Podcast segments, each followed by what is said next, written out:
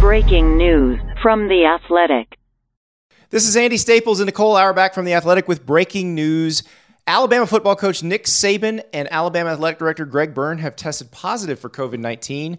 They are going into isolation.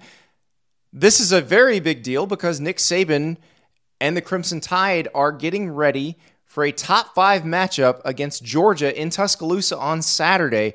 Nicole, Nick Saban will not be coaching in what probably is the biggest regular season game of the 2020 season. Yeah, he put out a statement uh, early Wednesday evening saying that he and his athletic director tested positive for COVID 19 this afternoon. We're recording this Wednesday evening.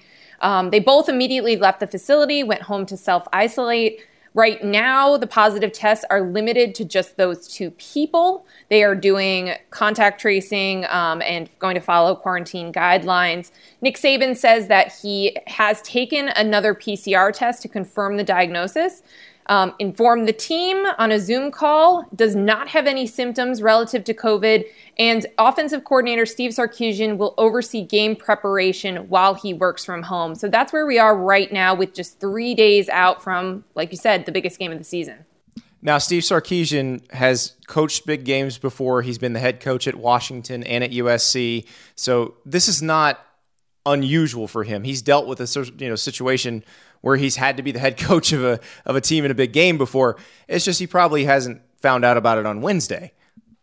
Yes, and obviously this is just a very unique situation. We haven't really had this pop up that often. We've had Mike Norvell at Florida State. He missed a game. He missed the Miami game, Miami Florida State game, due to testing positive for COVID 19 as well.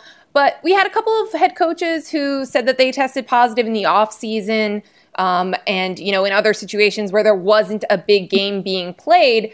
But all of these staffs have designated kind of the head coach in waiting, the person who is going to step up in this type of situation. Obviously, you need to isolate for at least 10 days if you don't have symptoms. Um, so, again, terrible timing for Alabama. But honestly, this is a lesson that the virus controls everything because this is a program. Nick Saban's been wearing his mask. They are testing daily. They're doing what they can to stop positive tests from turning into an outbreak. But that doesn't mean that you're not going to get the virus in the first place.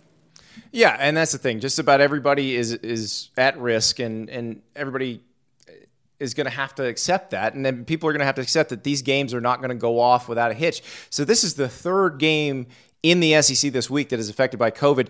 This one, it looks like, is still going to get played. The Missouri Vanderbilt game has been postponed to December 12th. The LSU Florida game has been postponed to December 12th. So uh, we've seen this in other leagues. The SEC, they started later in the hopes that they wouldn't have as many games affected, but now every league of the six that that played starting in the fall has had games affected by COVID, and that's just how it's going to be Nicole, I, I would assume the Big Ten and the Pac 12 probably going to have to deal with this at some point too. Yeah, I, I, absolutely think that that's going to pop up. You've got those leagues do not have extra idle weeks to make up games.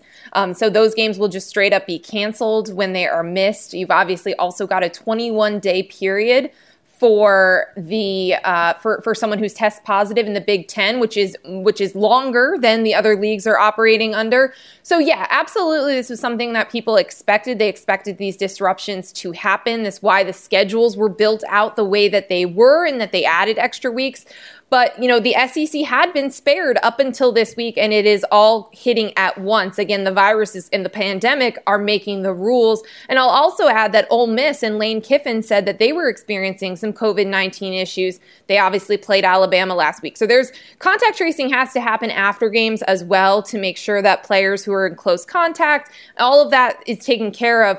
Um, but it is clear that a number of teams in the SEC are dealing with these issues that, as you mentioned, teams in other leagues have dealt with. There have been postponements, cancellations, um, and and this is just the new reality. But it is hitting hard in SEC country right now. Yeah, and the thing is, they they've got to figure out how they're going to to deal with this going forward. You're going to see something from the SEC probably later this week, maybe early next week, where they talk about their tiebreakers and, and who gets into the championship game because they realize not everybody may be able to play the same number of games. And you've seen this from the other leagues. Uh, the ACC put it out when they put out their schedule. Uh, they have protocols for if a team misses a game or if a team misses a couple games where they, they try to protect the head to head winner even if that head to head winner has a lower winning percentage because they played fewer games. So you're going to see stuff like that that is unique to 2020 and just accept that this is not going to be a nice, tidy season. They're going to be probably when they get to the end, teams that have played more games than others. And everybody's just going to have to deal with that. Also, with the SEC, you know, they have that week built in, Nicole. But if Florida, Missouri next week can't be played, which given Florida's situation, it looks like it might not be. You may have to do some other stuff. You may have to start shuffling the schedule around in season. We've seen the ACC do that already. Yeah, and I think that's an important point because I think the the SEC has come out and said that these are tentative rescheduling, and I think that's important because you're going to eventually have to prioritize the games that impact the title game, and so they are going to move things around to make that happen, and and I think that that's totally fine, and that is how it's going to work. This is also potentially, I mean, even though Alabama is going to play this game, this is our first real impact for a playoff caliber team in this new world because you know we we've talked for the number last 5 years about player availability, right? Oh, this player wasn't available, they were injured, the playoff committee takes that into consideration.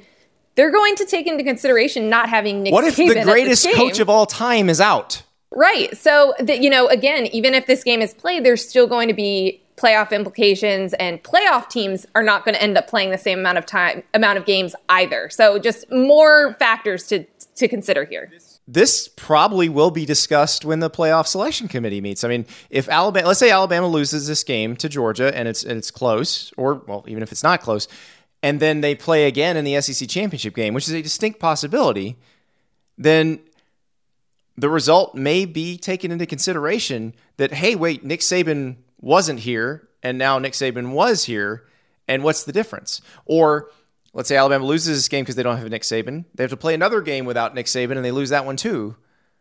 Then what happens? Do, do, do you give them special consideration because they won the games with Nick Saban? And these are the questions that are going to come up. I mean, it's just it, it's just endless questions from here on out, and everybody probably needs to accept that it will not be a nice, tidy conclusion to this college football season. It's going to be messy from here on out.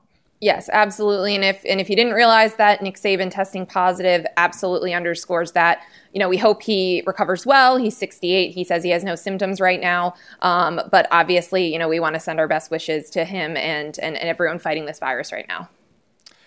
Thank you for joining our breaking news coverage. Go to the Athletics new headline section for much more on this story. To get access to all of the Athletics' great sports content, visit theathletic.com slash newspod, where you can join for just $1 a month.